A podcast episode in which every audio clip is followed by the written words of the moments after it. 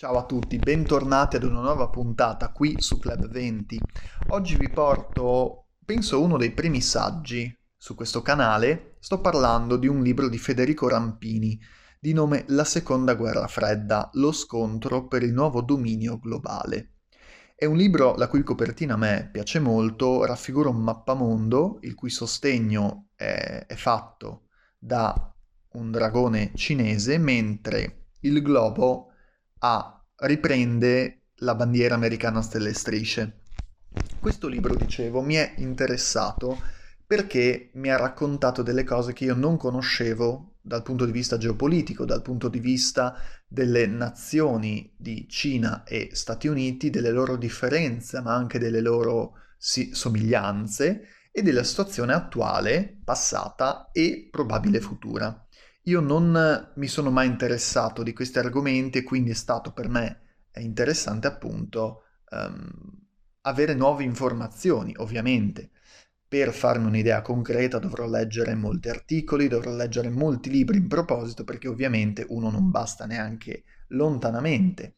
Per farsi anche un minimo di idea, chiaramente, poi uno si può dire eh, conoscente di un argomento se proprio diciamo che fa quello di lavoro. Però per noi altri comuni cittadini normali possiamo dire semplicemente di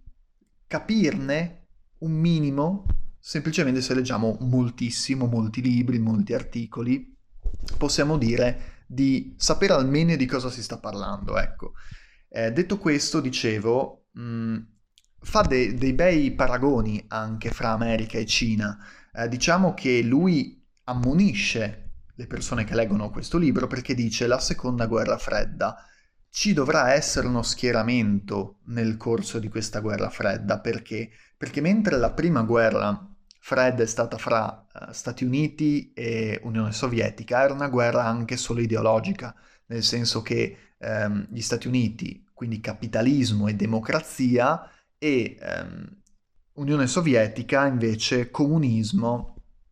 e quindi una, una sorta di non democrazia, ecco. Eh, detto questo, eh, infatti poi anche dal punto di vista economico non c'erano paragoni tra i due, nel senso che la Russia è sempre stata e lo è ancora una, una parte piccolissima di economia che non è minimamente confrontabile con l'America. Mentre in questa seconda guerra fredda, oltre che dal punto di vista ideologico, perché comunque la Cina ormai si è trasformata in una dittatura, possiamo dirlo, eh, anche se Rampina all'interno del libro dà una bella definizione di cos'è la Cina odierna, è anche uno schieramento dal punto di vista economico, dal punto di vista proprio ideologico, dal punto di vista di qualsiasi ambito, anche perché l'America e la Cina sono due potenze che si scontrano in ambiti diversissimi, dalla tecnologia all'economia, a, alla, all'ideologia politica, a qualsiasi campo. E, e, quindi questo diventa difficile nel momento in cui la Cina è una nazione in grandissima crescita, eh, perché ha portato dalla miseria al benessere più di 700 milioni di persone in 20 anni, mi sembra che è una cosa che non era mai successa prima, ha un regime sicuramente totalitario, un regime che non premia la libertà, un regime che soffoca le situazioni, possiamo anche vederlo uh, con questa epidemia di um, coronavirus, di nuovo coronavirus, come si sono svolte all'inizio le operazioni, ma detto questo sappiamo benissimo cosa fa la Cina, eh, estende anche delle barriere virtuali per internet, loro non hanno Whatsapp, Facebook, eh, Amazon, ma hanno delle, co- delle, delle alternative cinesi eh, presenti sul territorio. Loro hanno la censura, hanno tantissime cose che gli impedisce di avere un pensiero libero totalmente. Eh, e quindi sappiamo che è una situazione del tutto diversa. Xi Jinping eh, si è autoproclamato probabilmente presidente, premier a vita, nel senso che ha, mi sembra che abbia tolto dalla Costituzione la possibilità di nuove elezioni, e, e quindi questo fa capire la situazione, almeno questo c'è scritto in questo libro. In questo libro inoltre c'è anche un excursus a proposito dell'Africa, del nuovo continente che probabilmente sarà il prossimo continente a, a, svilupparsi e c'è anche un ammonimento, nel senso che noi occidentali abbiamo spesso sfruttato l'Africa, mentre la Cina in questo momento la sta um, valorizzando, nel senso che sta investendo molto in Africa, ovviamente per tornaconto personale, e investendo l'Africa si sviluppa e sviluppando poi può essere che segua anche un modello filo cinese, non si sa, però sicuramente la Cina sta facendo un processo di sviluppo in Africa eh, dove vivono un miliardo e due di persone, quindi eh, capiamo che l'orientamento politico, ideologico, economico di queste persone è importante per l'equilibrio mondiale futuro. Eh, detto questo, si parla anche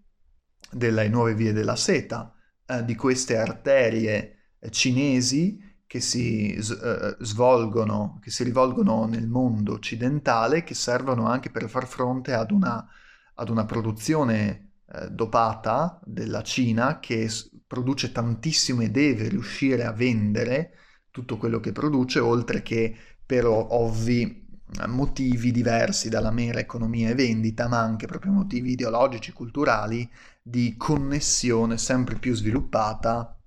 verso l'Occidente. Ehm, leggete il libro in questo caso perché è molto interessante e parla anche dei dazi, dei dazi che vengono inseriti da Trump, che sono, dice Rampini, semplicemente una risposta dei dazi che i cinesi fanno da molti più anni, eh, quindi non, non, c'è nulla di strano eh, in questo. Um, però devo dire che comunque, ripeto, è un libro che ti apre un po' gli occhi, soprattutto per persone come me, che, come dicevo, non mi, non mi interesso di questo lato, mi ha fatto sorgere l'interesse invece proprio perché apre il mondo su situazioni globali che sono più grandi di tutti noi. E come dice Rampini, come dicevo all'inizio, bisogna schierarsi, bisogna schierarsi prima o poi e eh, le lotte interne, come dice in un passo alla fine del libro che adesso vi porto perché è puntuale anche nella sua analisi, dice per molti americani, per molti europei, il nemico da battere è dentro il proprio paese, è il leader della fazione avversa o chi lo ha votato. La seconda guerra fredda, come tante guerre del passato, sarà decisa dal fronte interno. E questo effettivamente è anche interessante, nel senso che noi vediamo, anche solo in politica italiana eh, o, o europea, molti dissidi, molte divergenze, come sicuramente sarà anche in America, ed è un momento invece questo in cui far fronte comune, ovviamente non sto dicendo di scendere a patti su qualsiasi cosa, anche perché ovviamente anche all'interno della stessa Unione Europea c'è chi ha più, chi ha meno, chi vuole prevalere sull'altro. Quindi bisogna eh, dare un equilibrio migliore agli stati dell'Unione Europea. Ma detto questo, bisogna in questo caso Rampini intendeva far fronte comune verso qualcosa di diverso da noi, verso un'ideologia diversa dalla nostra che sta sempre di più mono- monopolizzando il mondo con la sua economia e con tutto quello che sta facendo. Quindi bisogna far fronte comune da questo punto di vista, unirsi da questo punto di vista da un lato o dall'altro della futura probabile barricata. Detto questo, io vi vorrei anche portare un altro, un'altra citazione, un altro frammento di questo libro che reputo molto interessante proprio perché parla dell'Italia. E dice, um, il fascino che il nostro paese esercita sui cinesi è un fattore importante. Il mito dell'Italia, ne so qualcosa da espatriato a vita, è un fenomeno fortissimo in ogni angolo del pianeta. Gli americani e gli inglesi, i tedeschi, i francesi, i brasiliani e gli indiani adorano le bellezze del nostro paese, del paesaggio, dal paesaggio al patrimonio archeologico, dalla Roma antica al Rinascimento, più il nostro stile di vita e tante meraviglie del Made in Italy. Per i cinesi si aggiunge a tutto ciò un misto di stupore e di invidia. Loro appartengono a una civiltà più antica della nostra, ma le cui vestigia sono state conservate poco e male restano estasiati da tutto l'antico che è ancora ben visibile a Pompei o nei fori imperiali, nei nostri borghi medievali o nelle nostre piazze seicentesche. Vedono una sorta di filo ideale che ricongiunge Leonardo, Michelangelo, Raffaello, Bramante, Palladio e Brunelleschi alla creatività del design italiano contemporaneo. E questa è una cosa di cui noi italiani do- dobbiamo esserne orgogliosi, nel senso che sappiamo, e non è la prima volta che lo sentiamo, che l'Italia è un paese conteso, evoluto da qualsiasi persona al mondo. Tutti quando pensano a bellezza, storia, cultura, benessere, bella, eh, ben vivere, ehm, pensa all'Italia. eh, turi- il turismo in Italia è una parte importante dell'economia, eh, ma, ma, se ci pensiamo, anche qual- ovunque noi ci giriamo c'è bellezza. Eh, dal punto di vista naturalistico, dal punto di vista delle bellezze appunto delle nostre coste, delle nostre montagne, delle nostre colline, delle nostre pianure, dal punto di vista del cibo, eh, la dieta mediterranea, una, una, dieta che è stata eh, chiaramente nominata una delle migliori al mondo. Eh, la, il gusto, quindi il buon gusto del, del popolo italiano, la moda, l'arte, le bellezze anche delle costruzioni antiche, quindi in Italia convive moderno e antico in una sorta di bolla che è unica al mondo. E, e proprio per questo noi dobbiamo essere orgogliosi della nostra italianità, perché è proprio quello che tutti gli altri paesi ci invidiano. È un piccolo scrigno che eh, contiene be- bellezze e tesori che bisogna eh, portare in alto questo, questo penso. E quindi mi, eh, voglio appunto fare un ricordo che siamo italiani, dobbiamo essere orgogliosi di essere italiani, nonostante ovviamente ci siano situazioni politiche, economiche non belle, però dobbiamo essere fieri della nostra cultura. Detto questo, volevo leggere anche un altro passaggio che mostra anche una differenza fra la, la, vita e la crescita uh, cinese, quindi l'indottrinamento cinese,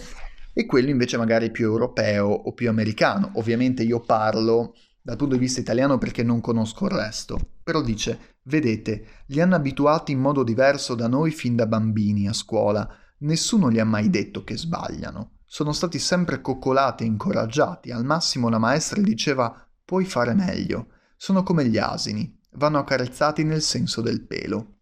Ecco, questo esprime un concetto. Dice, i cinesi sono stati cresciuti in un regime, possiamo dire, dittatoriale, in cui c'è la censura, c'è scarsissima libertà, hanno un'educazione dura, severa e molto legata all'obbedire. Noi occidentali siamo molto diversi. Noi non abbiamo una cultura di quel tipo, noi abbiamo una cultura più eh, appunto democratica, vogliamo far valere le nostre opinioni, per fortuna che è così. Però negli ultimi anni, almeno, leggendo, guardando in giro, eccetera, si vede anche che c'è una, un'esagerazione dall'altra parte, nel senso che spesso si vede che i genitori, per esempio, danno sempre ragione ai figli, ah, sbagliano gli altri, eh, sbagliano le maestre, sbagliano gli altri bambini, non i propri figli. Questo è pericoloso al contrario, nel senso che non si può far pensare alle persone che hanno sempre ragione. Non si può far capire ai bambini che non sbagliano mai, perché crescono e non riescono a confrontarsi in modo adeguato con la società. Perché nel momento in cui ti confronti con la società sbagli, è evidente che sbagli, è, è naturale, e se tu nasci, cresci pensando di non sbagliare oppure di averla sempre vinta, non puoi integrarti bene nella società e quindi spesso si è dei, dei, bamboccioni, delle persone che non riescono a interagire bene in una società che comunque quando entri nel mondo vero, quindi possiamo dire quello del lavoro, ma di qualsiasi eh, persona adulta, ti scontri con situazioni che ti fanno, ti sbattono in faccia una realtà, ovvero che sbagli, ovvero che non puoi avere sempre ragione, ovvero che ci sono dei limiti che non si possono superare o dei limiti eh, di cultura e di educazione che bisogna rispettare. Altri ideologici, eccetera, ognuno ha la sua idea e bisogna eh, dimostrarla a parole e in tranquillità ed educazione, però bisogna comunque eh, dare un'istruzione ai figli in modo educato, in modo pacato, in modo tranquillo, ma fargli capire saldamente quando si sbaglia, perché si sbaglia e cosa invece va bene e cosa invece non va bene, cosa che invece in Cina viene esasperato dal punto di vista peggiore, nel senso che loro non hanno una libertà, devono fare delle cose, sono indottrinati come poteva succedere qui negli anni del fascismo, ehm, negli anni di una certa indottrinazione molto pesante. Quindi diciamo che pur non conoscendo cinesi in Cina, pur non vivendo là, c'è questa cosa che viene evidenziata, proprio la scarsa libertà, proprio lo possiamo vedere anche come diciamo eh, con questa epidemia di coronavirus, ci sono tante cose che non vanno democraticamente bene per un paese sviluppato e moderno. Eh, detto questo, eh, direi che eh, posso concludere qui eh, il mio discorso a proposito di questo libro, eh, che ve lo consiglio, eh, leggetevelo, poi se avete altri libri che parlano di questi argomenti, magari se me li comunicate così magari li leggo e poi eh, ci, ci, facciamo tutti un po' un'idea migliore di tutto quello che sta succedendo. Comunque, ripeto, um, se vi interessano poi soprattutto queste cose, magari le sapevate già, ma magari per avere anche dei, dei punti in più, oppure se non conoscete, magari dategli un'occhiata. Detto questo, io vi saluto. Ci vediamo alla prossima puntata. Ciao a tutti.